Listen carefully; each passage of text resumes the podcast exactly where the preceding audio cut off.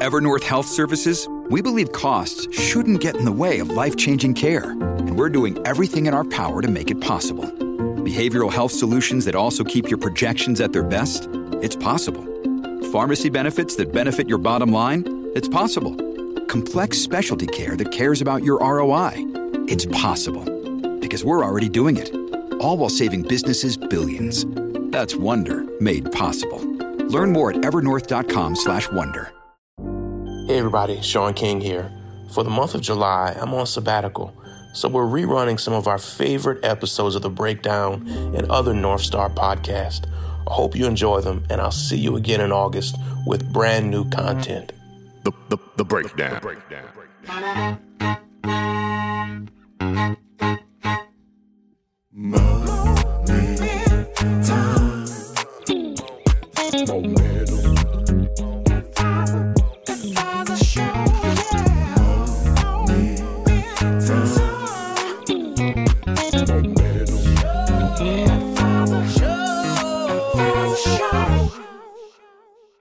Hello, hello. Hey, hey. Happy Valentine's Day. Ooh, thank you, Tiffany. Are you one of those people who say Valentine's Day?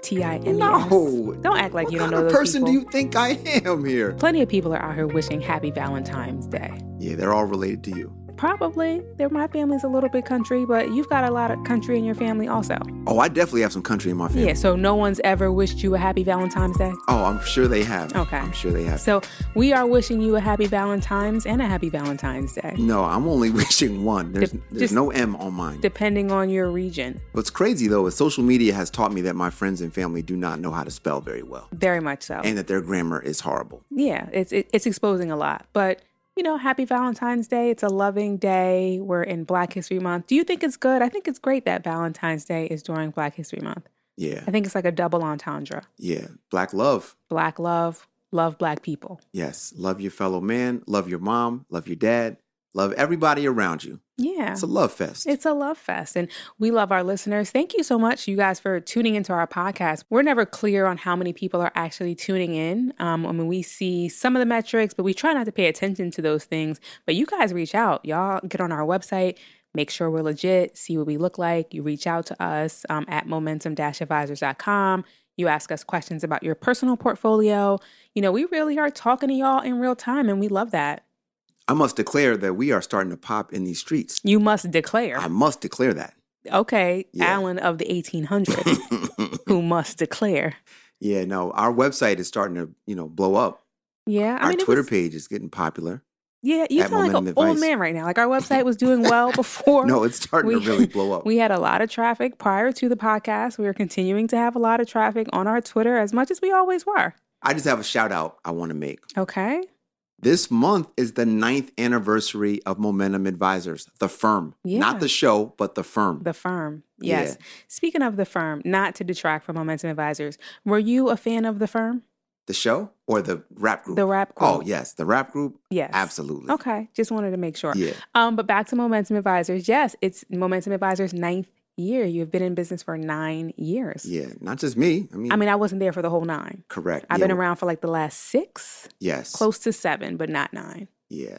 The first two years were very lean. I'll just put it that way. Okay. We were uh, barely, Rough around the edges a bit. barely managing any money. That's not true. That's I not mean, true. I mean, compared, like, we're 10 times as big as we were in year one. Yeah, no, for sure. But like, you know, that, that you were still managing meaningful amounts of money. We're just managing a lot more money now. We have a lot Yeah. more advisors. Our team is larger. We have more offices. So things are different. We have grown, but where you were two years ago was still meaningful. Yeah. The, the beauty, though, is that the firm is still very much rooted in the same core elements. Like, we were always about helping people. And what I love is that today we can help a lot more people. Because initially it was me by myself. I was managing about $25 million. Today there's 10 of us and we're managing about $285 million. So, like, we've grown more than 10x in this period of time. But what I love is that we've got clients all over the country and all over the world now who we are helping with their investments, with their financial planning, with their wealth management, with their wealth building. I love it. Yeah, and I think the part that you probably never foresaw um, back two years ago, you are an entrepreneur over several businesses. You're a serial entrepreneur. You own a number of different franchises. You own a insurance brokerage. You opened a lot more businesses over these last several years. And so did you. Yes, no, that was a we thing. My lady. We did that, I declare. Yes. Um, but let's declare what we are talking about today. Yes, today we are breaking down cooperative economics. Cooperative economics is really just how we can come together as a people and invest together. Yes, and when we say as a people, we just mean people. We don't Yeah. mean like a specific group of people. It doesn't have to be black people, white people. It doesn't have to be yo people. We strongly suggest that black people get involved. though, No, we definitely especially Black History Month. recommend that black people get involved for sure. But I think this theme of cooperative economics really does speak to people being able to invest collectively Yes. in ways that they wouldn't be able to do so on their own. And I think so many times we're like, listen, I, I, if I had the money, I would invest in real estate. I would buy that. I would open that business. I would do this thing. And cooperative economics talks about doing that thing, but getting some other people involved so you guys can do it together. Yeah, I think it's a popular thing these days to talk about investing. And every now and then there's the post about the group of people that got together to do something. Like a couple months ago, there was the group of folks that bought a whole town in Georgia. Yes. 19 families bought this 97 acres of land. And a lot of folks are like, hey, how come more of us aren't doing these sorts of things? And then you start to get into these conversations about, well, we can't ever get our stuff together because X, Y, and Z. So today's show is about the tactics, like things you could actually do, like this year, starting this month, to get some cooperative economics going. Yeah, but I'm going to say this first. Like the disclaimer that has to be said is like, you've got to get out of your own way. You've got to, because I think Alan, you just made the great point where it's like, if we could just get our stuff together. Well, why don't you start with yourself? Why don't you start with yourself and the few people that you do know who do have their stuff together? Everybody and their mama don't have to have their stuff together in order for you to be straight. You just got to know a couple of people. Sometimes you only have to know one other person who can be on the same page as you in order to do big and great things. So clear your head, clear Yes. your head of all the things that are wrong, right? Like we, we don't need to focus on those things. And for cooperative economics, you have to think about what we can do together. And one thing I want to say on this note is that this won't be some nationwide movement. This might be you and your friends. It might be you and your cousin or your brother or your sister. That's cooperative economics. That's I think enough. there's so many folks that are waiting for this moment and it needs to be led by athletes and entertainers and let's all come together. We're going Right. to create this giant fund. We're going to create these banks. Like you can do it in your own town. Right.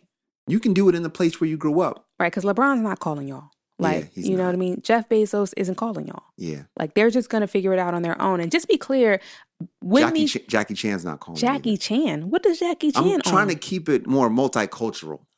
I All would've- these different leaders of the different cultures are not calling you. Okay. But Jackie Chan isn't calling anybody. I don't think he owns things. I don't think I he bet owns he does, things. but he's not going to call anybody. He's Mm. going to do his own thing. Okay. So- right. So let's start with some small things and we'll work our way up. So the first thing is the idea of buying your family member's house. Yeah. So last year, I felt like this became like a popular theme or a popular phrase don't sell grandma's house. Right. Like I was seeing that all over social media. And I don't know if it went over people's heads, but realistically, you know, there are people in your family, whether it's your parents, whether your grandparents, who have homes that they have purchased. Sometimes they're paid off, sometimes they're not. And when they pass away, whoever inherits it is so quickly to sell it. Let me sell this house and get some money. Not thinking about the fact that real estate is one of the greatest investments any of us could ever have. Now, you don't want to go to the bank and go through a loan process, but when someone passes something down or when something's available in your family when it comes to real estate, you're so quick to throw it away. And also the idea of buying real estate from your living family members. Like I was able to buy my first house from my parents and I sold the house to my little brother. And the beauty of this story is that, you know, for one, and I'll give you the numbers. Like my parents paid $68,000 for their house in 1979. Okay, Alan, put your business out there. Okay, 1979. By the time I sold the house, it was for over $300,000. Mm, How much did you buy it for? Though? Don't skip that part. Okay, I paid somewhere in the middle. I, I paid about Oh, I, I paid You know what? It's all public. I paid $150,000 for the house. Okay, so parents bought it for 60,000, 69. 69,000. hmm So they doubled their money, Okay. sold it to me. For 150. hmm All right. And then I doubled it and sold it to my brother for 300, a little over 300. okay. And so the beauty of that is that there's been the appreciation from 70,000. Today the house is worth about 400k on Zillow. So $330,000 of wealth has stayed in our family by holding on to that single piece of real estate. Not only does that wealth stay in the family, we also did not need to go out and hire a realtor. Okay. And if we paid a realtor fee, that would be, you know, 6% times the purchase price every time. That's wealth destruction.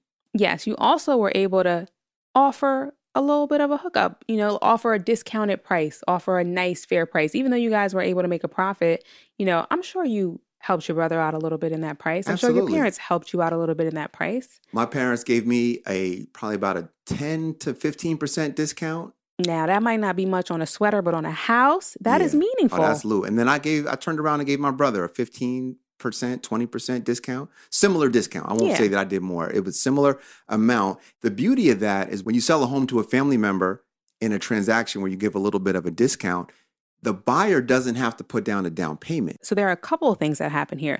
The buyer can put down no down payment or a very minimal down payment, right? There could also be very, very low closing costs because you're dealing with family, Yes. right? And so for people who have purchased homes, like that down payment and them closing costs can break you. Oh, it can be more than your down payment. Yeah. Like the closing costs themselves could be more than the down payment. Yeah, those are the surprise numbers. They'll say, "Oh, you probably only got to put 5,000 down." And then $30,000 later, I will tell you when I went through my home buying process, they were like, "Oh, you'll probably only have to put down 8,000." Wow. Do you know how much I ended up putting down? How much? Thirty-two thousand dollars. wait, wait, wait, wait. So I'm sorry. Say that again. Yeah. They said you could buy this house and put down 8K. Yes. But by the time it was all said and done, Yes. And it wasn't like, hey, you should probably consider putting a little bit more down. It was like, put the money down or we putting the house back. Like it was 32,000. Thirty-two thousand dollars. And I'm For- sure that's happened to a lot of people where they tell you, "You- just put a thousand dollars down. You know what I mean? And we'll get this done for you. And then on the day of, when they're dangling them keys in your face, it's like, no, psych, we meant $20,000. So, dollars. you know what's crazy? You told me the story that the house where you live, the street that you live on is a street that your grandparents owned real estate on years ago. Yes. Imagine if that land had stayed in the family all the way from back then, all the way to now, how much easier your process would have been. And I didn't know anything about that. And so it comes to find out that my grandmother, my father's mother, who I never met, she passed way before I was ever born, was raised on this street, was raised in this neighborhood, went to church um, on the next street over and lived here, you know, through her childhood. I didn't know anything about that. Now, to your point, had, you know, she stayed here, she I mean, she didn't go far. She went one city over when, you know, but had she stayed here um, and bought her parents' home here and, you know, it would have stayed in our family, it'd have been a lot easier for me to get into this damn neighborhood. I will tell you that. Because that's the, the crazy thing about gentrification is that when folks sell their property for a low price and then outsiders come in, the sad thing is that you'll never be able to go back. Like most times you get priced out of that market. Like I would imagine the price for your neighborhood today is very different than what it was when your grandparents were buying in this neighborhood. Yeah, so I will say this, and this is gonna be this is probably gonna be the thing that pisses people off. I think we've been I think people generally have liked us. Um, this might be the episode that Uh-oh. changes that. What are you about to say? gentrification. You know how I feel about Yeah. gentrification. Um, so I don't hate gentrification. I don't think gentrification is a horrible thing. Um, and here's the reason why. Gentrification to me oftentimes looks like somebody else who doesn't look like you seeing value in your neighborhood where you don't see value enough to stay there or invest in it. And I know there are a lot of illegal practices. I know there are a lot of other things that happen that make it impossible. When it's just that you live in the hood and y'all aren't willing to invest in that neighborhood because it's so run down, or you're so quick to leave that neighborhood because you know you, you need to glow up and then somebody else comes in and buys it for the low and then raises the prices.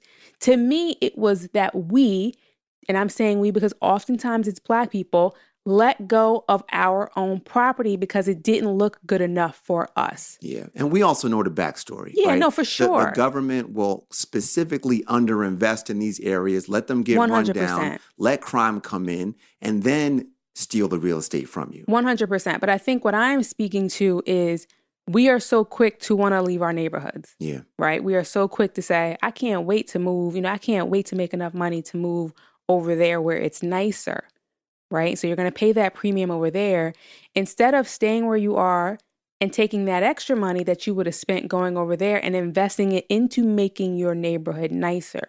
Yeah. And if enough of us were able to do that, nobody could come in and gentrify anything. And if they did want to come into our neighborhood, they would have to pay us the premium. yeah. So oftentimes it's not that I like white people or whoever moving into others' neighborhood and changing the culture. What I am saying is if we are going to give up our property because we don't value it, we cannot be mad when somebody else comes in and puts the money into it. So what you're saying is one man's trash is another man's treasure. And what I'm also saying is don't sell grandma's house. yeah. Because it really fact. is that simple. Yeah, that's a fact. So we talked about this idea of buying real estate from your family member. Uh, in my transaction, I got a mortgage from a bank, but you can also do a seller finance mortgage, meaning I could have paid monthly payments to my dad. Mm. Now, that requires a lot of trust, right? You don't want to be in this sort of deal and then the person is a deadbeat and now you're on the hook that they never paid you. Yeah, don't do this with your cousin Malik. Like you could do it with your parents, like you said, someone you really trust, maybe Aunt Gail. Yeah. But like cousin Keith ain't gonna he ain't gonna do you right. Because think about it, like with your mortgage, like you just you have a mortgage, and think about if you were to pay this mortgage over 30 years, Okay. you're paying like double for that house. yes. Right. And so that's wealth that's really leaving your family. It's going to the bank. If you did a seller financed mortgage, meaning the person that sold the house, that your parents or your aunt or your grandma that that sold you the house, they kind of hold the note. Now they get that wealth. Mhm. They get that interest income instead.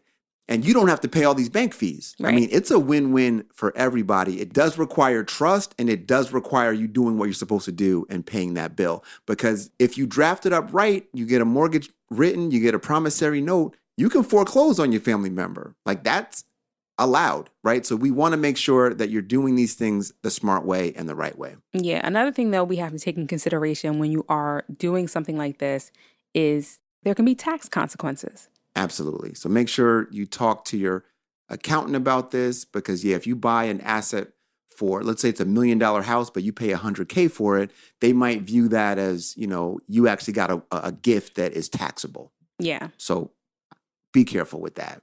So the next idea is to buy a home with your crew, with your friends, I like your this one. family. I like this Why one. not? Like you're willing to have a roommate in an apartment. Why not have a roommate and a mortgage mate and buy a home together? So this is one of my favorites, right? Like I like this one because everybody don't love their family. Everybody's family isn't necessarily the best dynamic. But you chose your friends. Sure did. Right? So these is your peoples, right? Like you like them, you guys have things in common. You know they're there for you. They know your business. Y'all do all these things together. Why not make some money together? Come on. Why not invest together? Yeah. And it can be in real estate, it can start in real estate. So I'm sure, again, one of you has driven through a neighborhood, looked through your neighborhood, found a house, found a commercial building, found an office building, and said, if I had the money, I would buy that. And I would do these things with it and I would make some money. But I don't have it. It shouldn't just stop there. Somebody has it. Mhm. And maybe it's not one person, maybe it's four of y'all. Maybe you gather four of your friends, and instead of just sitting down and drinking mimosas all the time, maybe you have a conversation around, hey, how can we make each other some money? I have an idea. I found this piece of property. This is all I got. This is all I can put on it. How do we come up with the rest of this money to qualify for this loan or to buy it outright or to make it a business venture? This is what I'll do. This is what I can bring to the table. Maybe everybody doesn't want to be active. Maybe somebody just wants to cut a check. You know, some of your homegirls just got a little bit more money than you do. Mm-hmm. That's okay. So maybe she's like, listen, I'm putting the money up, but I don't have time. I don't have time to be fooling around with this. And so maybe you're like, listen, I'm gonna put it in the sweat equity. I'm gonna do all the work. I'm gonna be the property manager. I'm gonna oversee the construction. I'm gonna do whatever. But let's come up with a plan on how we can make this investment, not be so defeated by what we don't have, and look around us to see how we can fill in the gaps to get what we need. Absolutely. I love it. So there's two strategies in there, right? So one strategy is what Tiffany's describing as buying investment property together. Another one is buying a residence together Okay. as roommates. You know, buy that home that has a lot of bedrooms and maybe you take the top floor, they take the bottom floor. Or buy a multifamily home. And like you said, you know, one of us takes one of the units, one of us takes the other unit, but we own it together. and rent out the other side if it's a two family home. Absolutely. We got more to talk about when it comes to this family oriented cooperative economics. So stick with us. I'm Tiffany Hawkins. I'm Alan Boomer. and we're the Momentum Advisors.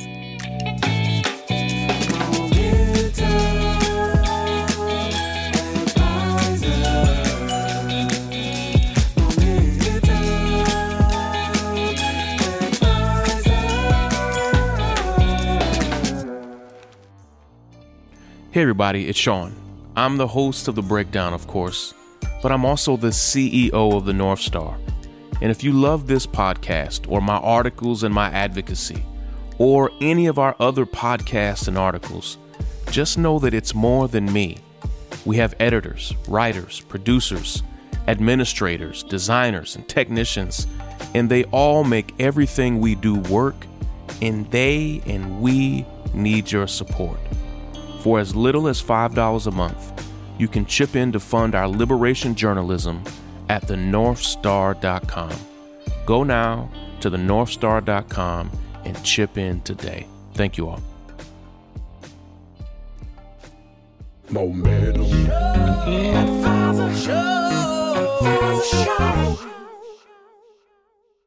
We are back. Yes. And we are talking about cooperative economics. Today is a day of love. Yeah, it it's is. Valentine's Day. So love your family and friends and ask them for some money so y'all can invest in something. Yeah, it's also the fourth principle of Kwanzaa.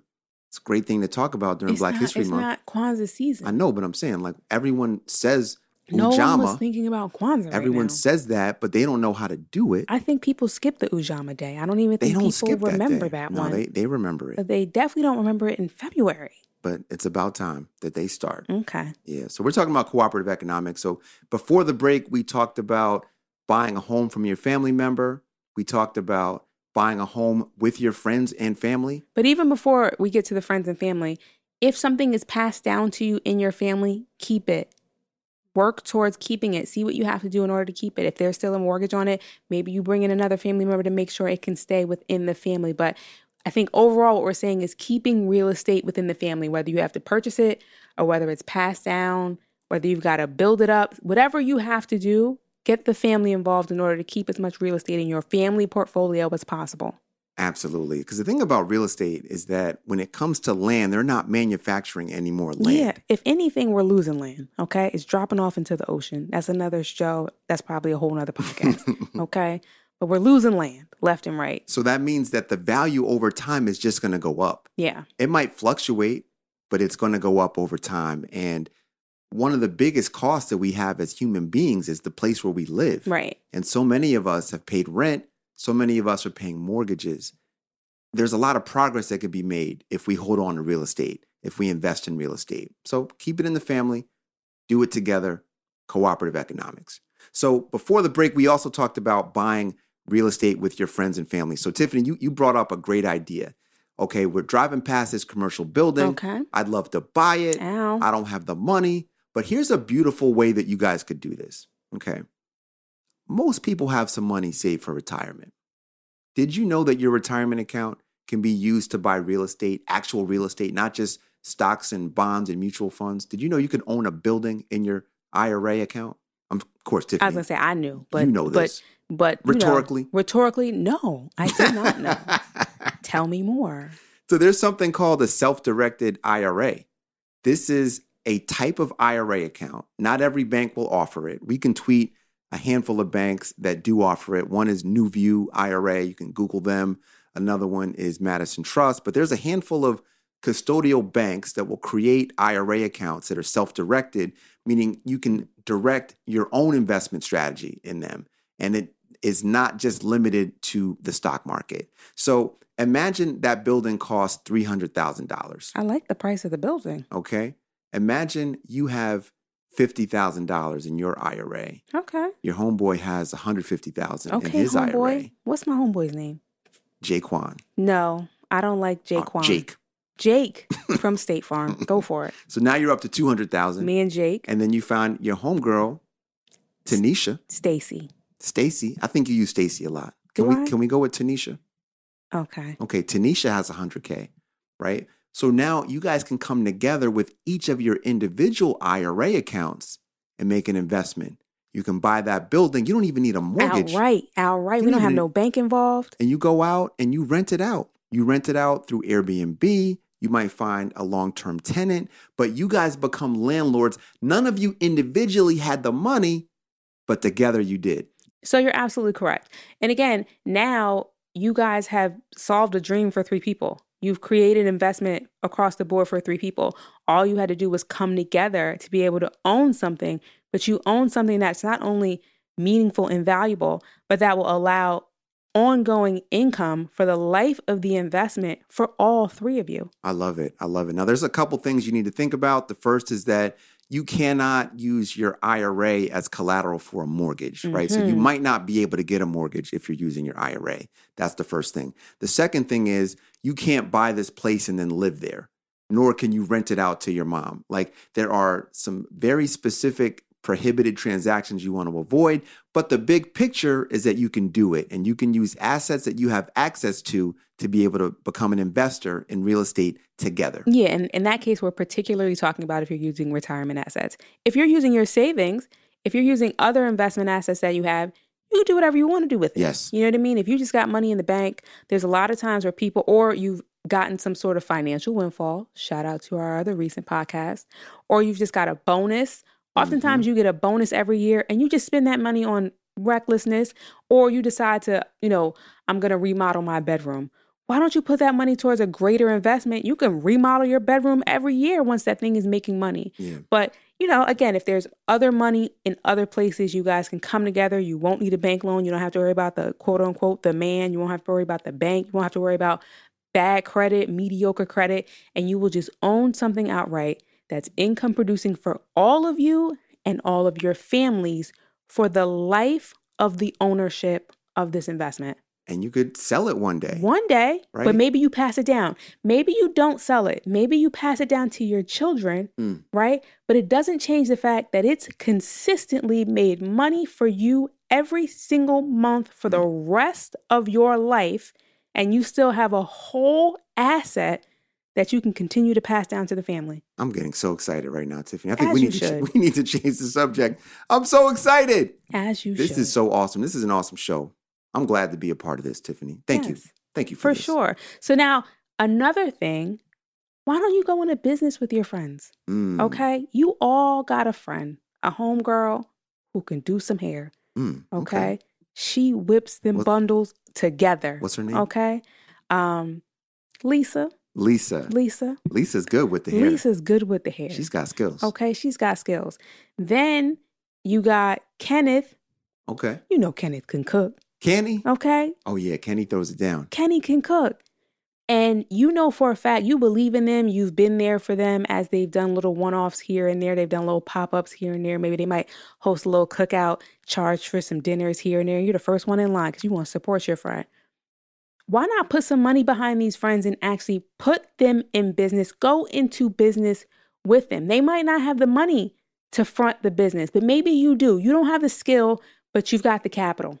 I love it. Okay, maybe three of y'all can come together and each put together $20,000 each so that this person can go out and whether it's purchase a piece of real estate or or get a lease, a lease and some equipment and some marketing and some staff to go into business where you guys are all receiving profits from this business I love it. off of supporting your friend in the skill that you know that they have that you've probably been a patron of for the last 30 years for free. Mhm. Why don't you invest back into that so y'all can really make some money? Can I give you a structure idea? Go for in it. In that example. Okay, so y'all create an LLC. Simple to do. You can do an LLC by the time this podcast is over. Yeah, for sure.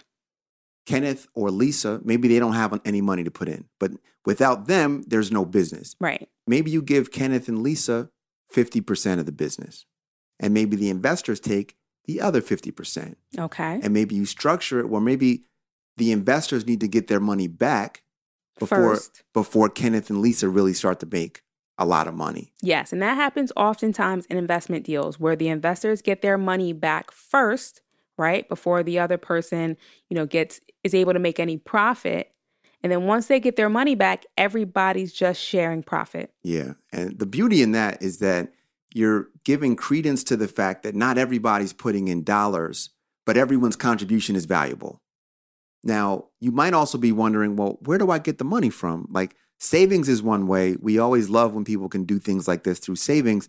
But going to that earlier conversation, you can also use your retirement account even for a business. Now, the one thing we didn't say is that none of these retirement strategies involve you taking the money out of your retirement account. Yeah, so let's be clear about that because there are penalties and fines when you do it that way. Correct. We don't want you to pay a penalty. We don't want you to pay taxes.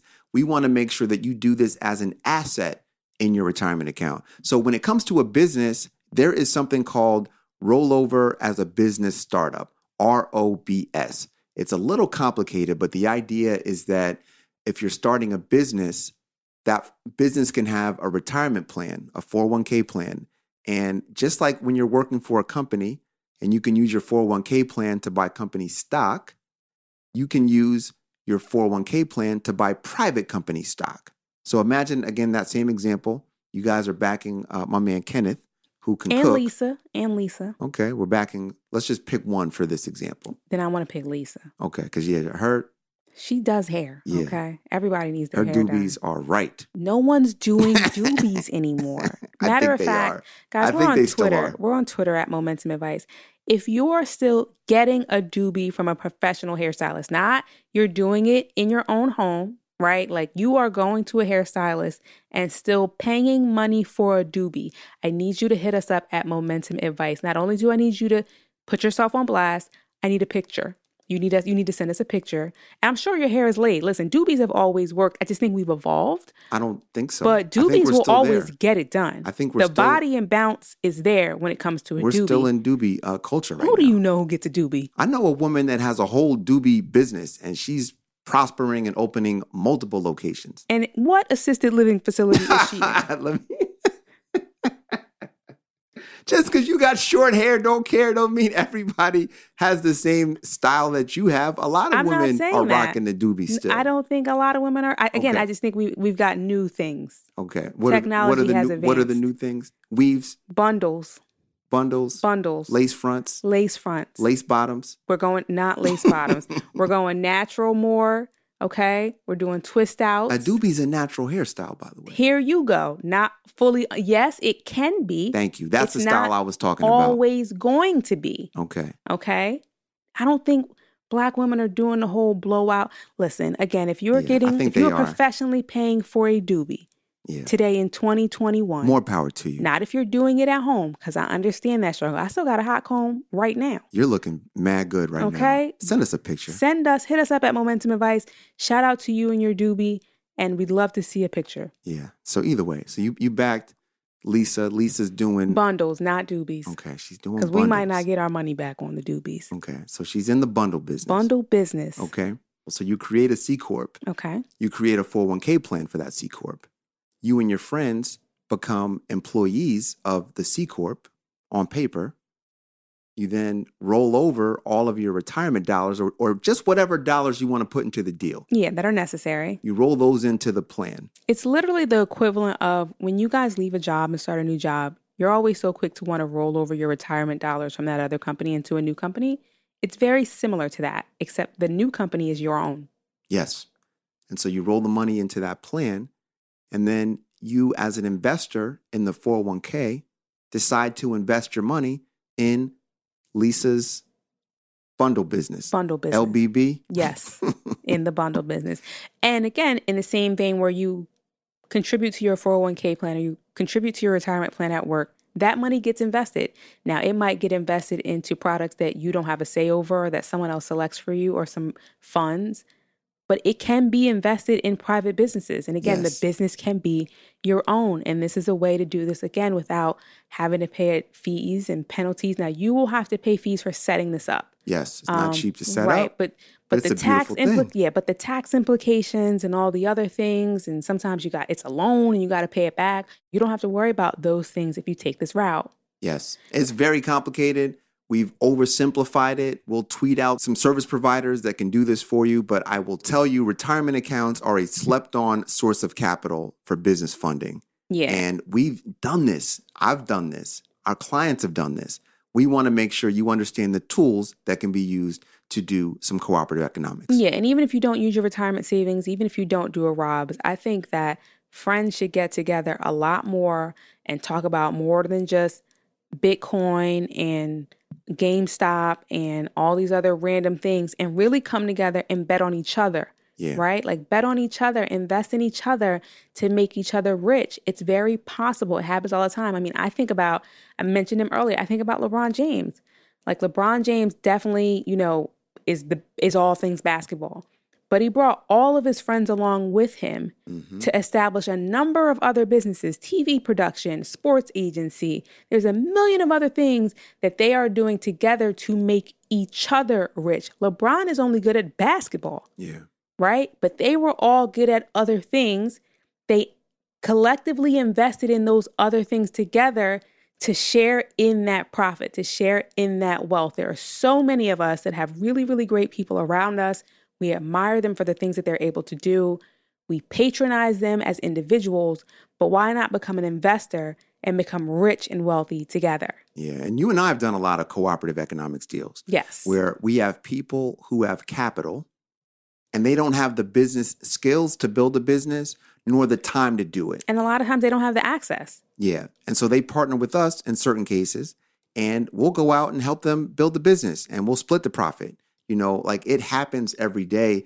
And what you have to recognize is that not everybody needs to bring money to the table. Sometimes the skill that you have as a person who runs the company or runs the deal is valuable enough for you to get compensated with sweat equity. Yeah, I have another example. So my former boss, uh, when I worked for Puff, um, you know, she's very skilled in all things marketing and all things branding, um, and she launched two very profitable spirits companies for Puff, Hmm. uh, Ciroc and De Leon. And every time you say Puff, you have to make sure. Sean. Combs, Diddy, Love, whatever he's being called in the moment. Puff, it, it sounded like it was like some The Magic obscure, Dragon? No, like some obscure company called Puff. Okay, like some random plug somewhere. Yeah. I got you.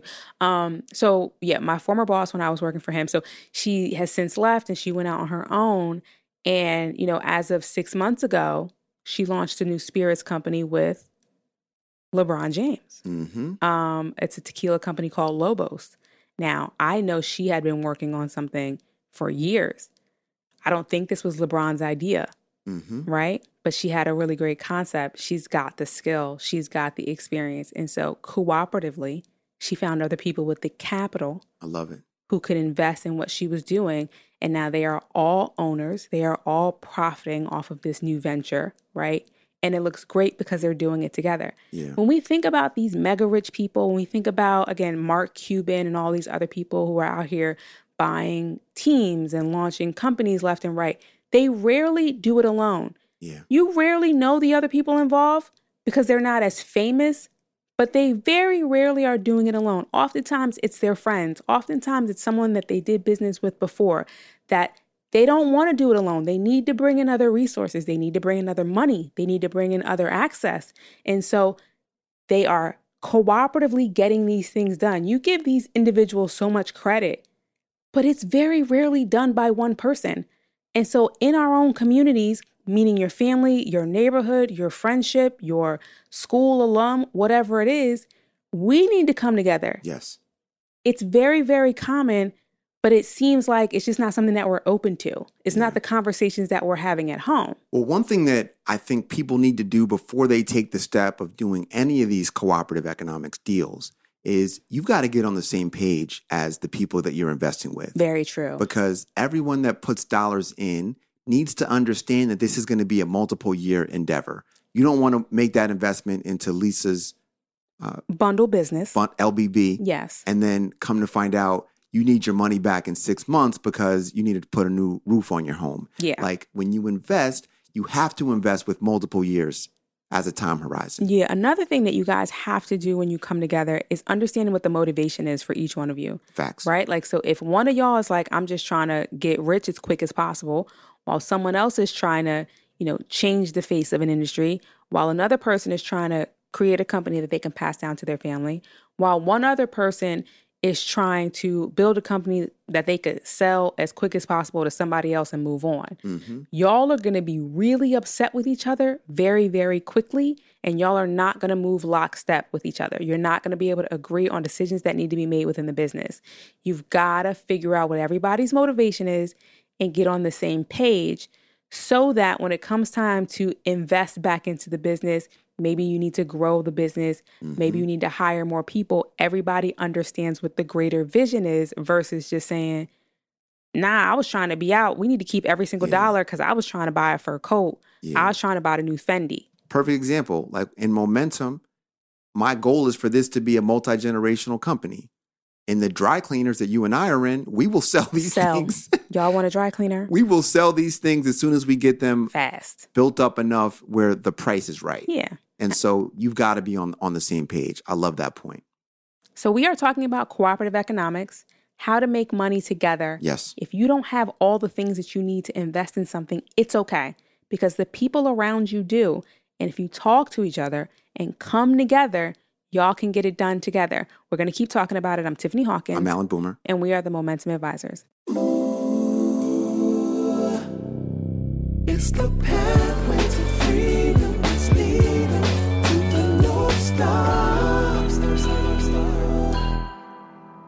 Hi, this is Gani Rose, Chief Content Editor here at The North Star. Encouraging you to check out thenorthstar.com every day for insightful, engaging commentary on the stories that impact our culture. The writers at The North Star make it our mission to advocate, mobilize, agitate, and disrupt in the name of creating liberation centered content. We unapologetically center the narratives of Black, Brown, and Indigenous people. We understand that you can get news from anywhere, so we are more interested in offering perspective that speaks to the experiences of our audience. We write freely and with freedom on our minds. We invite you to indulge in our daily editorials and engage in the dialogue that will change the world. Momentum. We are back. Yes. Talking about cooperative economics. And Valentine's Day. Happy and Valentine's Day. Lisa's bundle business. And happy anniversary to Momentum Advisors. Yes. Nine years in the oh, game. Nine years down. Yes. Okay. Black owned firm. Black owned. By the way. Shout out to being black. Yes. During Black History Month. Absolutely. Lots of things are happening. But we are talking about cooperative economics. And we before are. we went to break, we were talking about, you know, buying a business with your friends, going into business with your friends. Another form of cooperative economics, it gets a little murky, um, but it's crowdfunding. And I think about so many people who are so quick to do a crowdfund for a funeral. We're so quick to do a crowdfund when something negative happens, when someone gets hurt, when someone needs their medical expenses paid. You know, we will come to the rescue or we will put ourselves on blast for our needs in that regard. But what about when nothing's wrong? Everything's okay, mm-hmm. but I want to do better. I yeah. want more.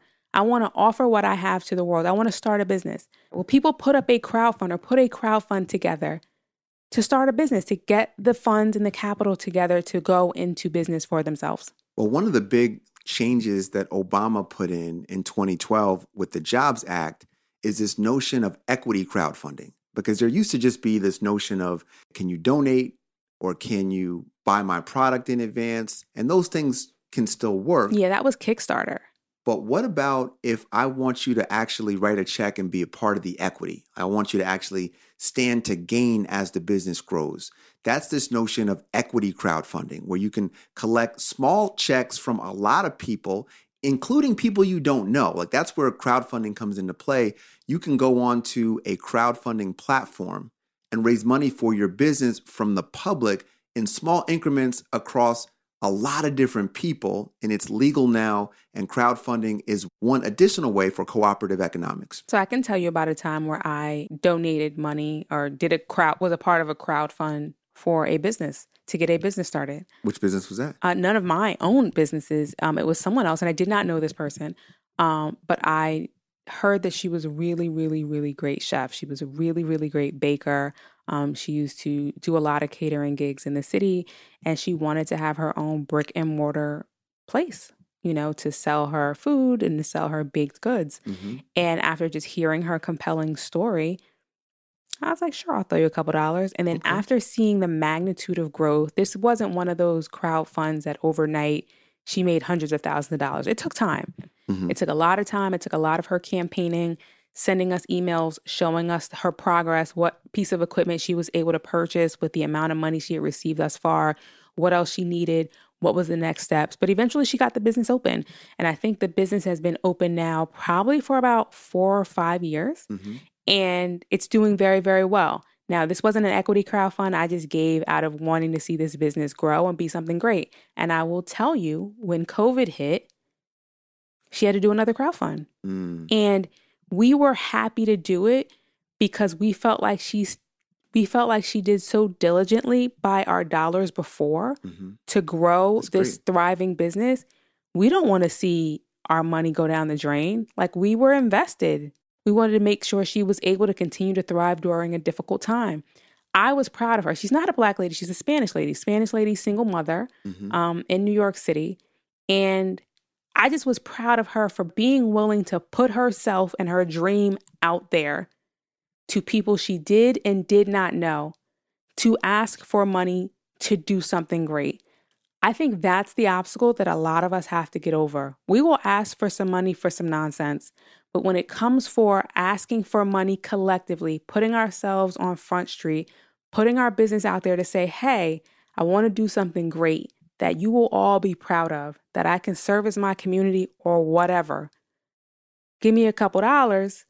I don't think it's something that we do enough. Yeah. And there's so many talented business people that just don't have the capital. And a lot of them are in our community and in minority communities generally. You know, I invested in the Tulsa Fund, which is a crowd-funded real estate platform. And look, you know, what I loved about this fund was the idea that you have hundreds or thousands of investors coming together to invest in real estate. And if the fund works out positively, then everybody splits the profit, you know, and that's the notion of, of cooperative economics. It's let's put our money together and let's do some things that none of us could do on our own. Yeah, there's also a very specific crowdfunding platform for people who want to invest in real estate. And so there are some returns when it comes to this. You are exposed to the returns of the purchase and selling of real estate. It's called Fundrise. But there are a variety of platforms out there that speak to investors in a crowdfunding capacity. We just have to look into it. Yeah. There's also the possibility of, of starting a fund. There's there's regulations behind this, but folk it's not impossible these days to raise money from your friends, from the public, and go out and make investments on their behalf. Like in 2021, we're seeing a ton of new black venture capitalists get started. They're getting funded by people like Google and Facebook and Apple. And it's on us to learn how to do this. And again, this is all part of cooperative economics. So we've broken down a lot of really good ways to do cooperative economics. There's a couple of ways that we don't like as much, and we should talk about that too. Yeah, because I mean, it's not a real Momentum Advisors podcast without a little bit of shade. We got to throw in our shade corner. Yeah. Um, and this one's quite shady. So there are some so-called cooperative economics that have been floating around for several years. I think they're almost done now, though. I hope I hope so. But when they're on and they're on and people are like, that's it. That's what we doing. This is how we gonna build our community. And every time Alan and I cringe. One, because we know it's not sustainable. Two, because we know half the time it's a scam. And three, you guys are often not informed enough to know what you're really, really a part of. And you're so quick to throw your money into something that you think is going to be a get rich quick scheme. Yeah. So the first one is these susus that I think those have all blown up, like blown up in a bad way. Yes. Like people have lost their money. But Absolutely. these susus were like, hey, you put up, you know, $100, $500, and you'll get back three times your money in 30 days. Like the original concept of the susu was so sweet back when it was in Africa. Yeah, the oh yes, um yeah, the original cultural concept of the susu, not what came through here 6 months ago and was dragged through social media and all these video pyramid schemes. Yeah, the original susu was, you know, 10 people get together and put up 100 bucks and over 10 weeks everybody takes turns at, at drawing out $1000 but you put up 100 you effectively got back 100 right these new susus where you put up 100 and get back 300 yeah it sounds better but it it's a pyramid scheme that every single pyramid scheme blows up over time Yeah, ultimately, it was just that you had to now recruit other people to put their money in. So once you got your money out, or the only way you was going to get your money out is to drag more people in. And if it got to a point where people were not doing a good job at dragging new people in, somebody wasn't going to get paid. Yeah. And we got cussed out over this. Yeah. You just hating, you just mad. Like, nah, I'm just trying to protect somebody from getting hurt. Right. Like, this stuff is actually against the law. Like, people can go to jail behind these things. So, the illegal susus, we're going to say, is one example of bad cooperative economics. I'll give you another one. There's a lot of these new trading, I'm going to call them schools, for lack of a better word, where they will, you pay money every month and you get taught how to trade, whether it's Bitcoin, whether it's foreign exchange. The challenge to these, I'm not saying that you'll never make money doing this, but a lot of the promoters are are making money, yes, but they're making money from the fees that you're paying Yes, in, They're making money off of you, not the trades. not the trades. Now, I've looked through a couple of these. I sat through the presentation a few times. You're better than me. Now, the first red flag for me is that a lot of these people are not licensed. Like anytime you're talking to someone about an investment and they don't have a license, like that should be a red flag. Right. And it's okay if you have picked up something on your own. Alan and I are big advocates of YouTube University. But if you've picked it up on your own, you don't got no business charging somebody else to teach it to them. You're not allowed to give investment advice for a fee without having a license. People somehow have obscured this. They're like, oh, well, we're just going to tell you the trades. We're not giving you advice. We're just telling you what to do. Like, uh, kind of the same thing. So, number one, a lot of these folks are not licensed. Number two, when you ask for a track record, they don't they don't have anything to show you. Right. They'll say, "Oh, I'm making mad money." Right. Look at my new car. Look at my new house. That's not a track record. Right. And they'll also say, I've made so much money for myself. I need to see thousands of other people you've made money for. I need to see hundreds of other people you've made money for. I need this to be tried and true, tested several times over. Also, show me the money you made from the multi-level marketing side. Yes. And separate that from the money you've made from the trading side. Now, look, I do think that people can learn how to trade. And I do think that there's day traders that support themselves. And I don't want to discourage someone from becoming one of them. But I don't want someone to be lured into one of these schemes thinking that they're going to make mad money when in reality, the person that sold them on the scheme is making money from the multi level marketing fees and not from the trading. Right. And what they're encouraging you to do is to just bring more people in or start your own school. Yeah, because you'll bring the money in and you'll pay the fee, and you might start losing money that you don't even know what the heck is happening. Like this Robinhood thing has been big recently, the GameStop thing. I'm always worried that someone's going to get hurt. There was a kid, a 21 year old kid, who was trading on Robinhood, did not know what he was doing. Way before GameStop. Yeah. This kid ended up committing suicide because he thought, because he didn't know what he was doing, he thought that he had lost $700,000 and he was devastated behind this. Not $700,000 that he had put up. yeah. He thought he had invested and the investment went so wrong yeah. that he owed $700,000. Yeah. And so it's dangerous. Like this trading stuff really requires a lot of education. People get master's degrees and PhDs to really master how to trade. Not saying that's required, but I am saying you're probably not going to learn it in a week. The final one that we'll throw some shade on is investment clubs. Investment clubs are when folks come together and they buy stocks together. The reason we don't like investment clubs is that nowadays you don't need to come together to buy stocks. Yeah. Years ago, it cost thousands of dollars to open a brokerage account. The, the fees were very high. Today, you can buy fractions of shares. You can get started as an investor today for like 500 bucks. So there's really not a gain from coming together into an investment club. And that's why we don't like them. Okay. Well, we've talked about cooperative economics. We've talked about the good. We've talked about the strategies, the things that people need to consider, the things that people need to open their eyes to and really start to do collectively. And we talked a little bit about the things y'all need to stop doing, okay, that we don't want to hear about anymore. Do not get on Twitter and ask us about these three things we just talked about susus, um, these pyramid schemes, these uh, these trading schools Yeah. And the investment clubs. and the investment clubs. We just said how we feel about it. That's it is what it is. But for all these other things, we hope we've opened your eyes yes. to just think bigger. Don't just limit yourself to what you have, what you individually have on your own. Think about the people around you and what you can bring together to really grow wealth with one another. And that's cooperative economics. We want to give a shout out to our North Star family. Shout out to Willis for always bringing these podcasts together. Yes, big um, shout. Um, shout out to Shaun and Ray for believing in us and picking up our podcast and putting yes. us on air. And we will be back next week. So I'm Tiffany Hawkins. I'm Alan Boomer. And we're the Momentum Advisors. Momentum.